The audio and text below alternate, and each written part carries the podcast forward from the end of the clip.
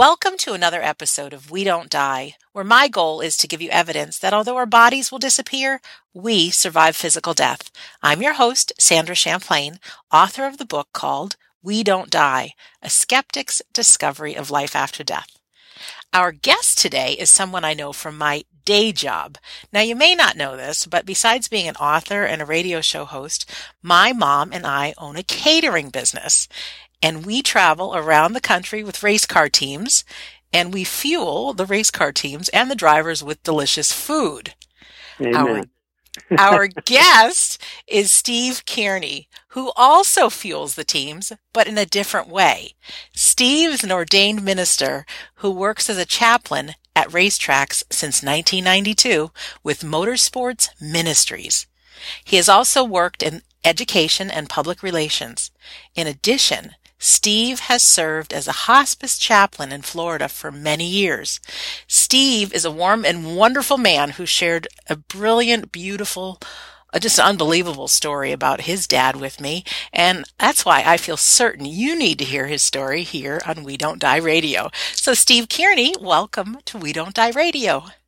Thank you, Sandra, and I hope I didn't throw you off with my amen. No. But when you talked about the great food that you guys serve, I just had to say amen to that.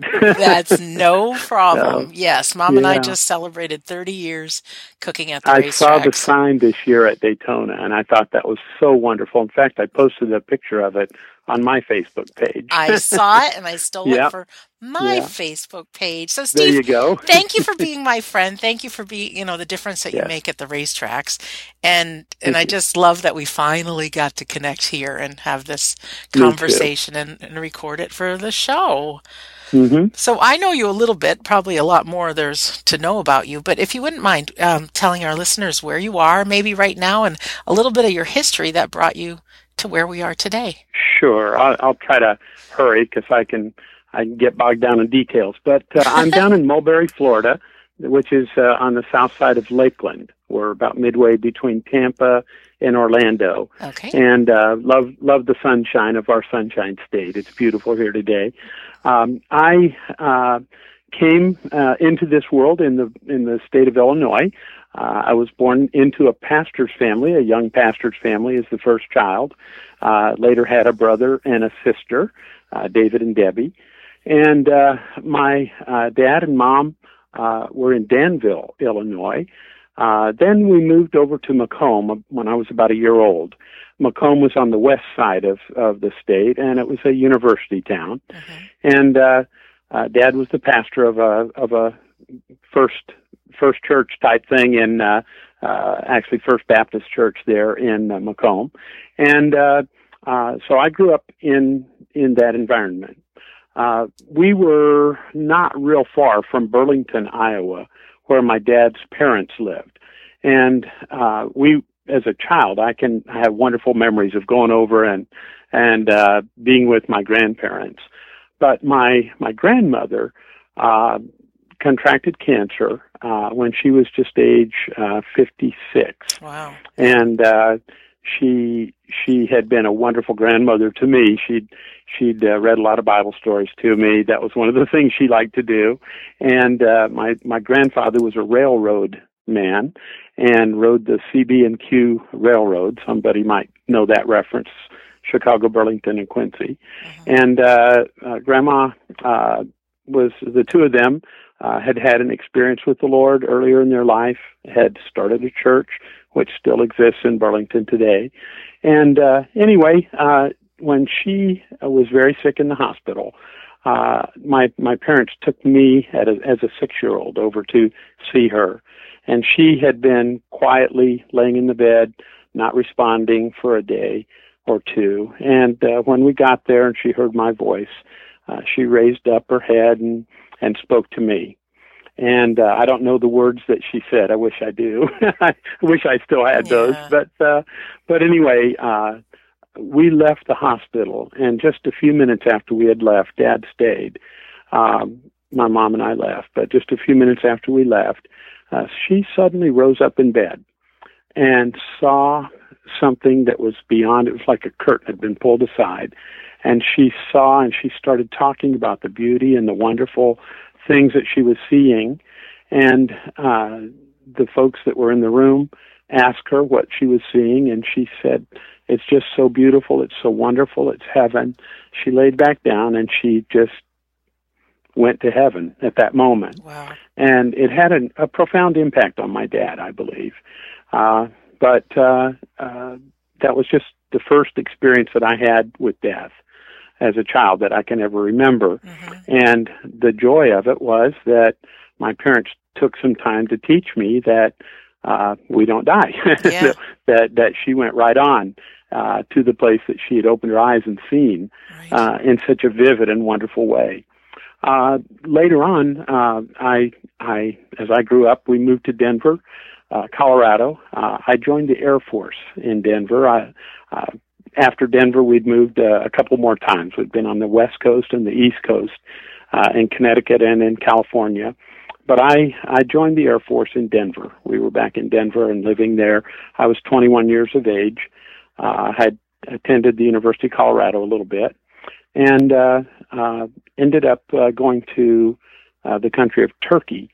Uh, while I was in Turkey, I had uh, kind of a revival experience. I, as a child, I had uh, put my trust in the Lord, but I, I, I just got away completely away from spiritual things, and uh, was living very much uh, uh, uh, by the seat of my pants kind of life. Mhm. And uh, when I was there uh, at age 22, I I put my trust and faith in the Lord. I came back to England uh, from there. Uh, a great assignment. I met my wife there, uh, and uh, at that time, I really began to get serious about what was God w- wanting from my life. What was Mhm. what was my life going to be about? And I I realized that uh, when Ann and I uh, got married, that we one of the commitments of our of our wedding ceremony was that we would uh, be willing to serve serve God in any way, in any place uh, that He would uh, lead us to, and uh, that's what He's done, and that's what we've done. so Uh-huh. that's been great. Um, I came back out of the Air Force after a stint in the Netherlands. Uh, and went to school in Chattanooga, Tennessee, finished college and seminary there, and uh, uh, worked my way through as a uh, computer operator at Blue Cross Blue Shield of Tennessee. Um, I my first pastoral ministry uh, was uh, in Florida, but that was following uh, an itinerant ministry for two and a half years, where I traveled representing uh, a mission agency um, out of Indiana. And I traveled all over the East Coast, basically, Mhm. uh, speaking in churches for the the mission, and uh, then uh, ended up uh, at a pastoral ministry in Zephyrhills, uh, Florida. Um, enjoyed that ministry very much. Uh, went up to Flint, Michigan, uh, with a pastor that I had known as his assistant uh, pastor, and uh, got involved in Christian education. We started a little Bible Institute. I ended up coming back and teaching in a Bible college in Florida, and uh, taught there for 12 years. Uh, during those 12 years, uh, got involved in administration, continued on in, in other forms of college administration with Moody Bible Institute uh, for several years, and finally um, ended up um, during those years getting involved. That was when I first met you, Sandra. Uh, it was during those teaching years uh, and and administration years with the colleges that I got involved with motorsports and motorsports ministries. That changed my life because I my thrust began to be that I wanted to work in motorsports Mhm. and find that you know as best I could. For a number of years, I don't know if you remember, but I went to everything. Yes. I was at every race. Um, I did that full time for about five years, and then my health began to uh, dog me, and uh, I began to have some problems and uh, with my spine and uh, arthritis, and so it slowed me down in terms of the amount of travel I could do. Mhm. And uh, about 11 years ago, I I became a hospice chaplain. Uh, I went on to some uh, some education uh, about for clinical chaplains, and uh, I've been a hospice chaplain now for 11 years, and I've continued to do the motorsports ministries work on a slightly pulled back direction. I'd still do about 20 events a year. So it's uh, it's been a great great way to spend my life. oh, you're such a special man, and, and if anyone gets an opportunity to meet Steve, he is so loving. He's just one of those people that you know the moment you meet him that you're safe with him, you're loved. I mean, he really is extraordinary, and always a smile on his face. And yeah. and love. I mean, that's that's how I feel when I'm with you. And thank you, well, Steve. We'll get into that. some of your hospice work in a, in a little while, but yeah. um, just just a real big acknowledgement uh, for um, being there and being part of hospice and uh, making such a difference for so many people. Mm-hmm. Um, special people work with hospice, and I and I know you're special, and I I can only imagine just some of the stories you have of of being with families and people. So. I, I really have appreciated that opportunity, Sandra. Yeah, you definitely. Steve, if mm-hmm. I can ask um, to you to repeat the story that you told me about your father, because that I would like to do that. Sure, bumps from um, the head down well, to the, the, toe. Can I can I start with just one thing prior sure, to that? Of course. Um, I, I think would be important. I I as a pastor and uh, of course it, later on as a chaplain, uh, I I came at this thing of believing in life after death. Um, I came at it mainly from my studies of the scriptures. I mm-hmm. I spent many many years of uh, both uh, uh, Bible study uh, personally uh, before I ever went to college and seminary. Uh, then through the seminary years, tried to formalize all that. And uh, then, in, once I got out of seminary, the real education started. You know, right? Uh, where you you actually begin to interact with people and work with them. And what I found, Sandra, was that I I had a belief in life after death based upon my faith in God, my trust in Him, and uh, some of the wonderful promises that he'd made uh, to his disciples. You know, where he said, uh, "If I go, I'll prepare a place for you, and and I'll come again and receive you to myself. That where I am, there you may be also." Mm-hmm. Uh, that's probably one of the most common promises that we find in the scriptures about heaven. I I, I hear it used at funerals all the time. You know, from John John chapter 14. And uh, there were there were uh, there are many things that that pop into my mind when I think about this. But I came at my my came by those beliefs mostly through the Bible study and and applying uh, scriptures to how we live and how we conduct our lives. And I and I was always encouraged uh, greatly by the the wonderful promises that God has made that when we know the Lord, we we have hope that is based in in Him, that we will be with Him, and that where He is, there will also be. And so that has been my hope through the years, and uh, I I had that, and then in 1991, about May, I got a call. Uh, I was teaching at the Bible College, uh, and and I got a phone call uh, saying that Dad had gone into the hospital that he was really, really sick. He had pancreatic cancer, been diagnosed with pancreatic cancer, and he needed to have something done immediately. Uh, I was released from my classes. Uh, we were just coming into a uh, sort of a break period between uh, semesters, and I, I, I was able to leave a little early, and I flew out to Denver.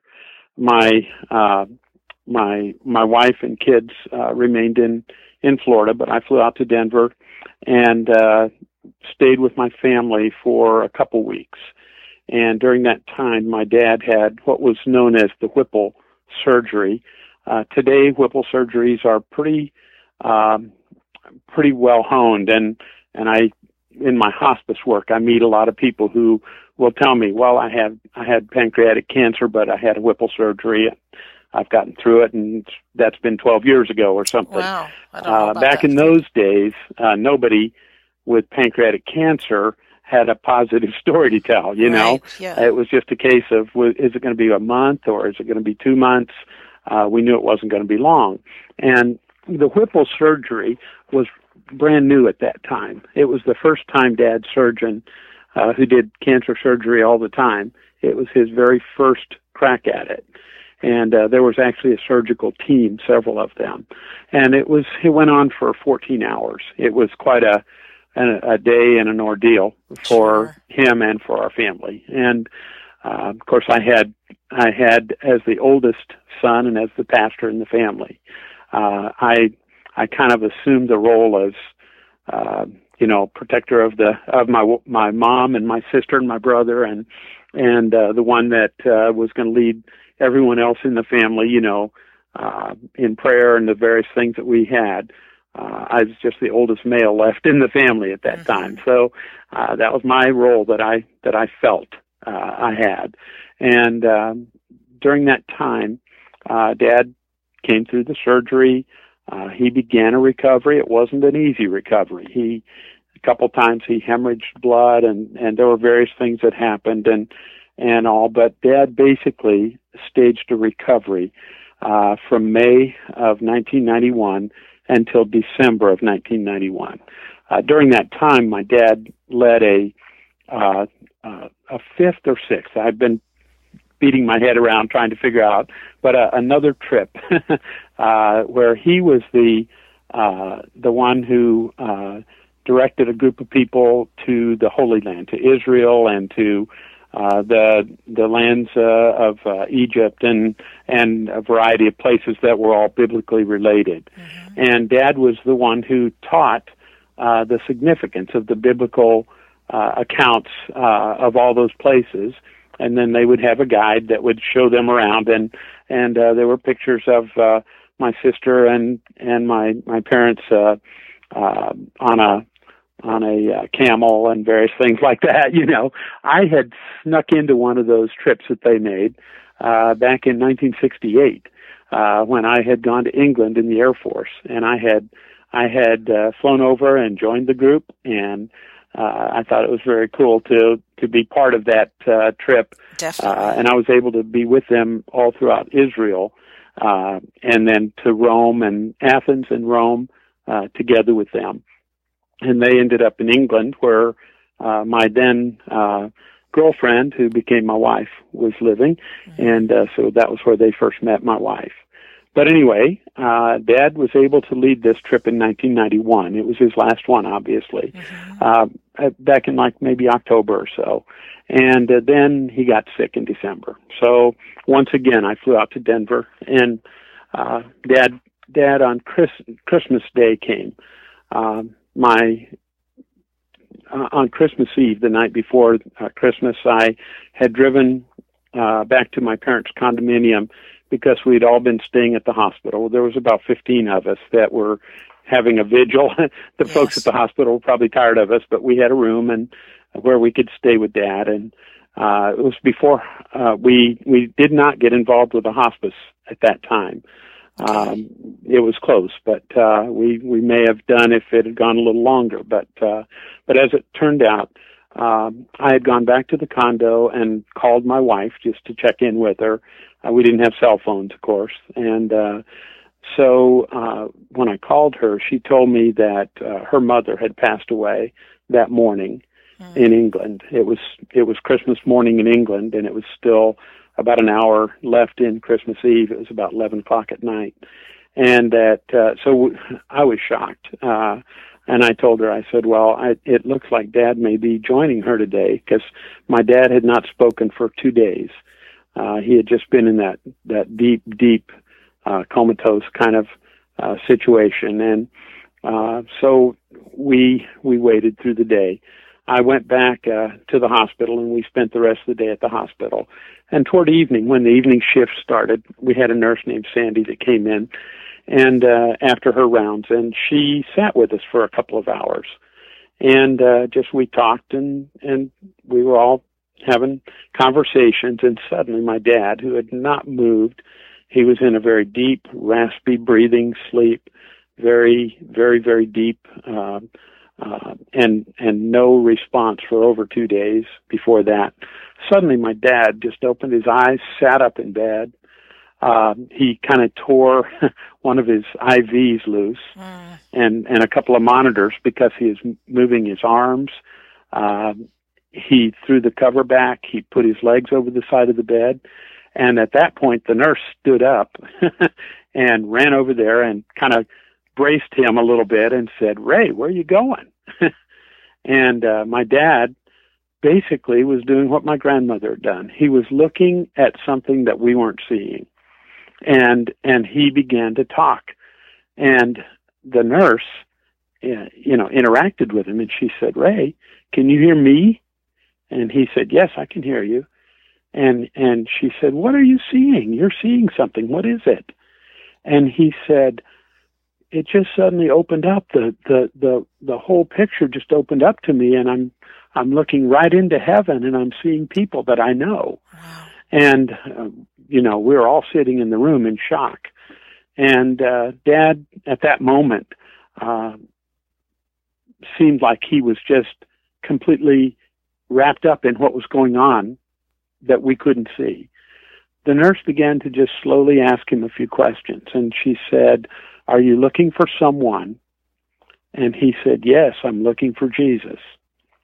And the nurse said, Do you find have you seen him? Is he there? And my dad said, I'm looking and I haven't seen him yet. So we waited a few minutes. I mean, this this went on for a couple minutes, several minutes. And dad suddenly said, "There he is. There he is." And so she said, "Is he calling you?" Because we thought, you know, this was it.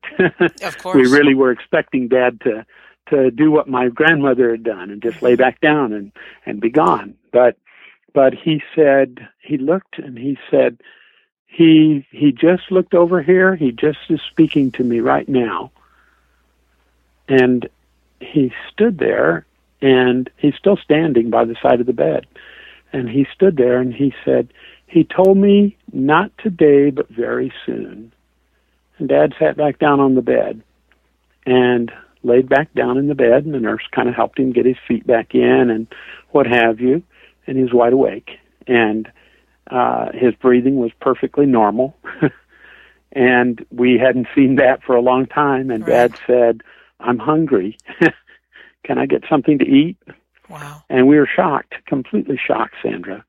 Uh, we we all just said, Dad, do you remember what just happened? And he said, Well, yeah, I saw Jesus. You know, he told me not today, but soon. And and he still had a memory of that.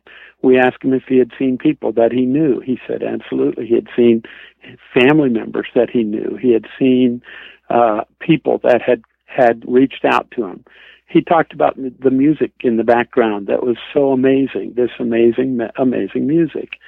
Uh, Dad just had an experience that was so wonderful. yes. And for me, uh, that wasn't what made me believe in heaven. That was what validated, in some ways, what I already believed about heaven. And it just gave me some instruction, if you will, about the fact that heaven uh, has people that we will know, that we'll see, that we'll recognize, um, all of those kind of things. To me, that was such an amazing experience, Sandra, and sure. that's what I shared with you, if you recall. I do. Did so, you say yeah. something that he he recognized someone that he wouldn't have known was passed away?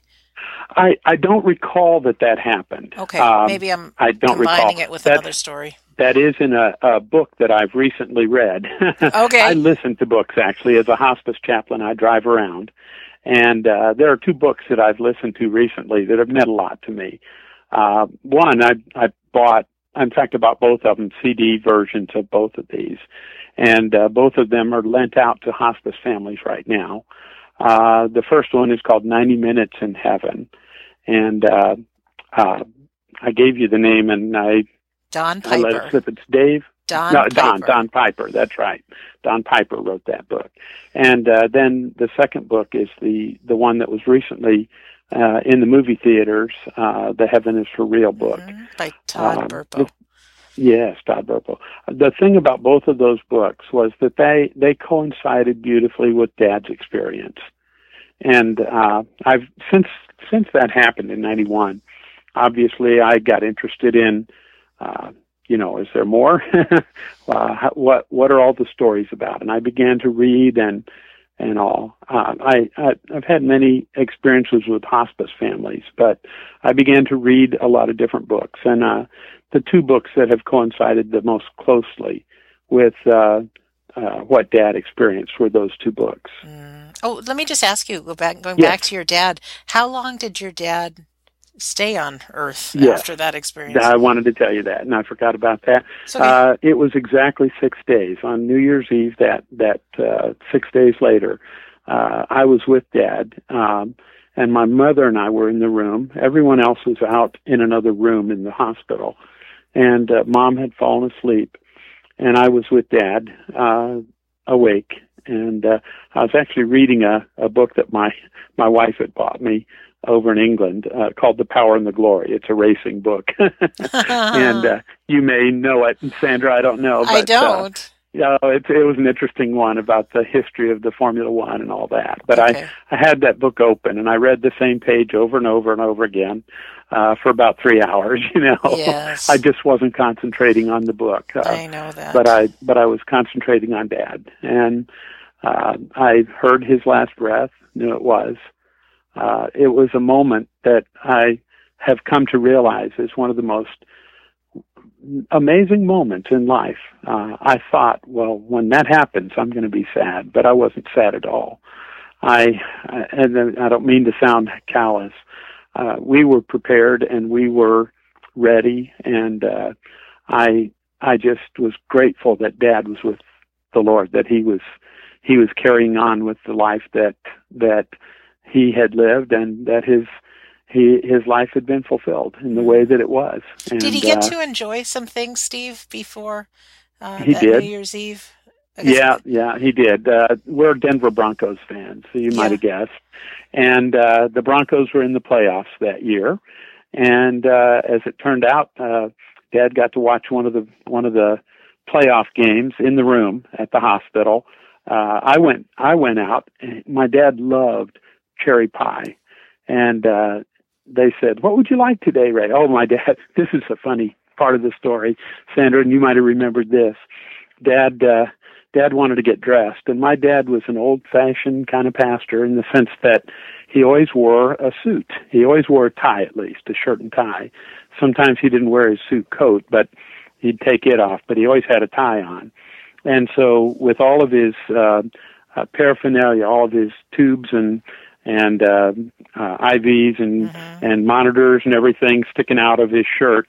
Uh dad got his his shirt and pants on uh got his tie on and uh sat and watched the Broncos play football all dressed up. And uh he said he wanted a piece of cherry pie and I went out and bought a cherry pie and brought it back and we gave him a piece. And he said he wanted a hot fudge sundae and uh the folks down in the kitchen made him a hot fudge sundae so Oh, nice. that was cool we just loved that but uh and dad and I had some great conversations in between that time I thought I was all ready to say goodbye to him and as it turned out uh uh it was better that I had those extra days Sure. um, in the meantime, my kids had come out uh, because my wife flew to England for her mother's funeral, hmm and uh, my kids came out to Denver, and we had them there. And it was just a, it was an amazing time. Uh, I was tired, but I wasn't disappointed, and my mom felt the same way. She, she was, she was positive about the fact that Dad was with the Lord, and all of our family was. Um, I, I'm reminded of a, a passage that Paul had in the book of Philippians, and I'd like to share Sure. uh, just the thought of it with with you. Uh, he he said uh, uh, in Philippians chapter one, uh, uh, he said something like this: "For me to live is Christ, and to die is gain." Uh, and then he went on to explain that uh, he had been doing a work with the church in Philippi, the people, the friends that he had there, uh, and he had come and gone, come and gone from there several times, and they had been friends. They had supported his work. They'd sent some offerings to him and things like that. But he said to them, he said, "I'm hard pressed uh, to know whether I should be uh, in heaven, which is better, or if I should remain here." Which is expedient. I think those are the two words he used. Uh, because he said, My work holds me here while my heart wants to be there. Right. it's an interesting thing. You don't you don't have that fear of heaven when you when you have a confident relationship with with God like that, Sure. and that's what he had. Um, many of my hospice family, Sandra, Uh, when they come into the the period where I know that things are getting close, mm-hmm. uh, I often share the Apostle Paul's testimony that's found in uh, uh, the book of Second Corinthians, the fifth chapter, where he likens his physical body to a tent, and he was a tent maker. Uh, the tents that he made were not big tops or or camping tents; they were homes that people lived in. I, I often tell people he would have been an RV dealer today. okay. but uh, it's the idea that they could pick up the tent and move it and a lot of them traveled with their animals that they had. They would find new pastures and various things. Uh, there was a a very nomadic kind of of, uh, of a culture uh, in Paul's day, and uh, so he was a tent maker. Mm-hmm. And he said, "My body's like a tent. Um, it's it's." He described it as. Uh, I'm trying to think of the actual words, but he said, he said, uh, uh, I'm groaning. He says, I'm burdened and I'm groaning in this body. And, and that's how we eventually oftentimes find ourselves. Mm-hmm. But he said, I know that I'm going to have a house not made with hands, an eternal house in the heavens, made, given to me and made for me by God Himself. And that was his hope. And he said, it will be a body that's made and fit for heaven uh, when I leave this world. And that's a that's an exciting promise. Uh, there are also promises of a resurrection and a new heaven and a new earth. That's another story. But the the moment that Paul uh, knew he was going to be gone from this world, he had the full hope and and anticipation and plan that he would have a new body given to him by God that would be fit for heaven. And again, that coincides with the things that I've heard in my stories from these folks that have had the the uh, near death experiences. So, have you witnessed uh, or heard any of those stories uh, working with hospice about things that happened, like your dad, that moments before? I, I have heard that those kind of stories a number of times now, yeah. Uh, frequently, as a matter of fact. I meet people that um, they they are obviously seeing someone uh, that is beyond this world. They they are seeing family members. Some people say, "Oh, it's just the medicine," but I don't think it is. I've I've been with with folks so many times, and they have introduced me to family members who are in the room with them, and uh, things like that. When it was just me and them in the room, as far as I could see. Uh, they were obviously seeing something that I wasn't seeing. Right. And it was absolutely real to them. Uh, it wasn't like it was a hallucination. Um, I, I've seen people that were hallucinated, and it's a different thing uh, than these experiences have been. I do not see it with everyone, and I I don't see it with everyone that I have confidence is going to live on. You know, uh, I sure. I just see it with some people, and I don't know what causes that. Uh, it's happened in my family, and it wouldn't shock me if it happened to me, but I wouldn't expect it. Mm. There's so many you know? different people who all have so many different experiences of everything that happens in life, and right. to say that you know the moment of death is going to be the same for everybody, you know, you just can't it's imagine not. that. However, right. me like you, I've between interviews and there's a a woman that gave a TED talk. Um, mm-hmm and she worked in hospice. I wish I could think of her name. Um, I'll find it though. So anybody, yeah, anybody sure. listening, when you go to Steve Kearney's episode, which I think is episode 85 or 86, I can't remember off the mm-hmm. top of my head. Um, okay. But I'll, I'll put the link to it because she, mm-hmm. similar to what you said, uh, she worked with a lot of people and you know they could see right into heaven in those final moments yeah. and they could right.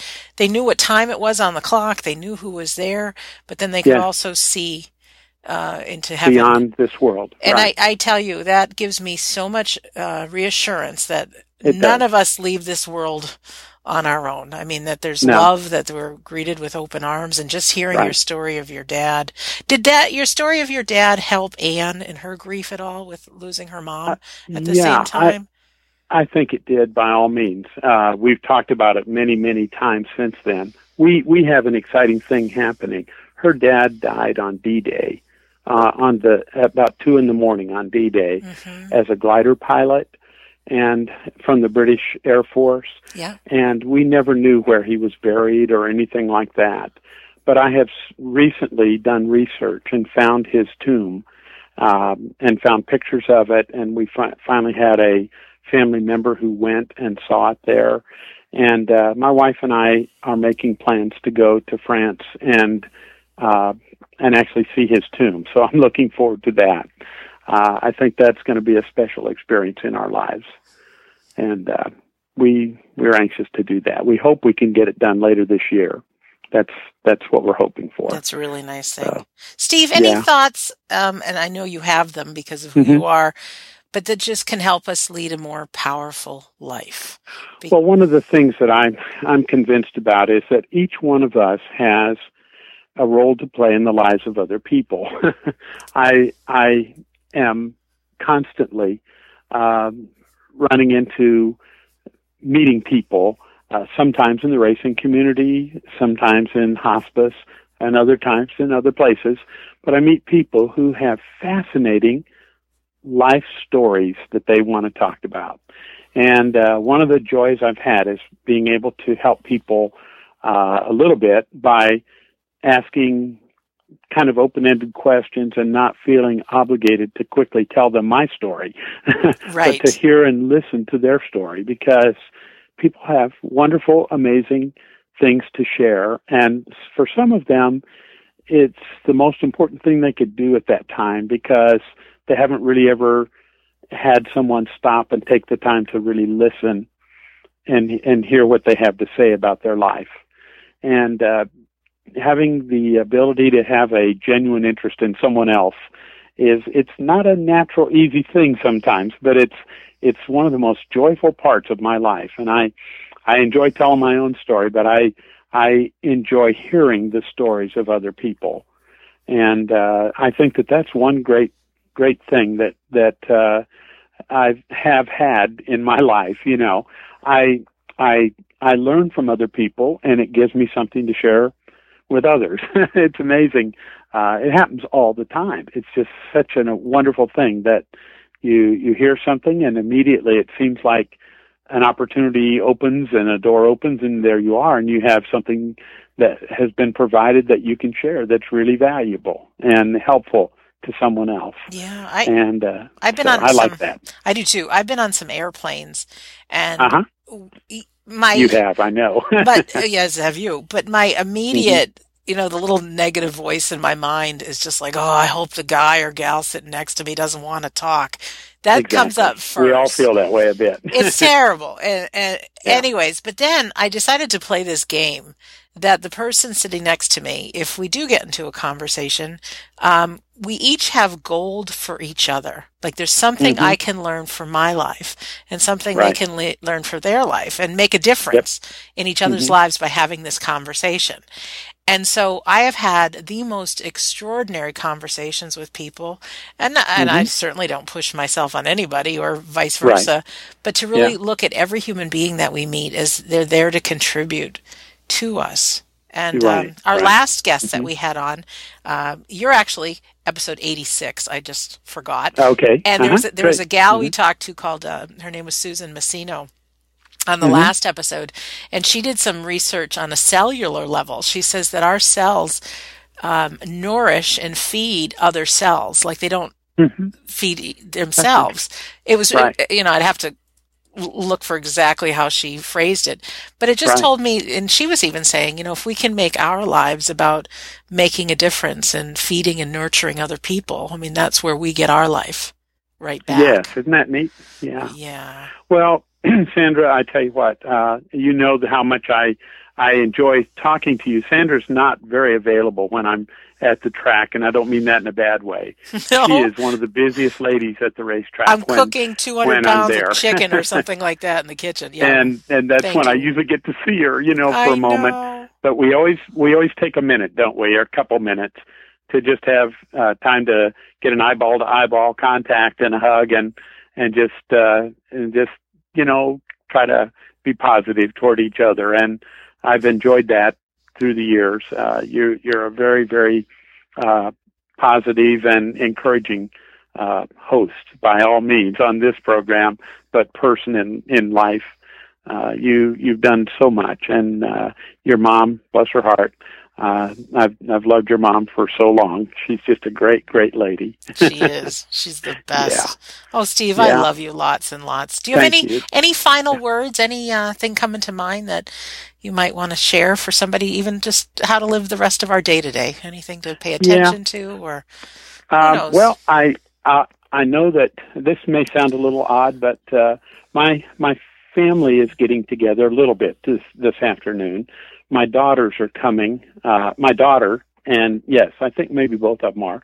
Uh, my wife has been a Downton Abbey fan, and so the girls are getting together to watch Downton Abbey tonight. It's the final episode. I'll be uh, watching it too. yes, and when the Super Bowl took place, uh, my my kids came to be supportive of the Broncos with me, uh-huh. and and uh, one of the things that I would never uh, be able to replace is my family. I I uh, I'm so grateful for them and for my wife Anne. She's she's a wonderful wife and she supports me in everything that I do. Um, I'm I guess my good word is um, think of the people that are the most important to you and spend some time and and quality time uh, with them whenever you can. That's, Does that make sense? yeah, it sure does. Yeah. And you know and, what? Uh, I don't want to cut you, you, off, but I, am thinking about your story of your dad and wearing yes. his suit and his having his mm-hmm. cherry pie and his hot fudge sundaes. as great as heaven may be, it is my belief, and it doesn't have to be mm-hmm. yours, but it's my yeah. belief that our experience as human beings is different. And so mm-hmm. embrace a hug, enjoy the Yeah. hot fudge sundae, listen to beautiful music, enjoy gazing across in your partner's eyes, uh, all the senses that we have, uh, feel them fully. And I think it goes right along with, um, thinking of the people that are most important to you and your family and really being there with them hmm in the Yeah. now. I think there's, Yeah. Yeah, making the most of every every opportunity is kind of how I see it. yeah, very good, Yeah. Steve. yeah. Is there a way our listeners can get a hold of you if they need to? I- I'd be glad for them to or- they can they can find me on Facebook. I'm just Steve dot Kearney K E A R N E Y. Uh, if you'd like to find me on Facebook, I uh, you'll find that I'm a motorsports chaplain. uh, then, uh, if you'd like to get back in touch with me with email, you're welcome to uh, send me a note uh, at racerev r a c e r e v at Tampa Bay. That's one word. Tampa tampabay.rr.com. And that's my my email address. Perfect. Um, so, and I'd and I'd be glad to call someone back if they wanted to send me a note and say, "Hey, i I'd like to talk." I'd be glad to do that. Thank you so so- much. And um, Thank you, Sandra. again, for our listener, on if you go to we don't die radio.com and you click on episode 86 with Mhm. Steve Kearney. I've been pronouncing your name wrong, Steve. Sorry about that okay. all these years. Um, and I'll have his Facebook page, the email that he just gave, and also um, some of the other things that we talked about all there for Right. you. So thank you, Steve. And I'll Thank you, Sandra. I'll close this episode to thanking our guest, Steve Kearney, thanking you, our listener, for taking this time to be with us today. I'm hoping it's gave you some goosebumps as it did for me and empowers you to live a, a good life, a good life today. In closing, my name is Sandra Champlain. I've been your host on We Don't Die Radio. I do believe that life is an education for the soul and that your life here on earth is important. Thank you for listening and we'll see you soon.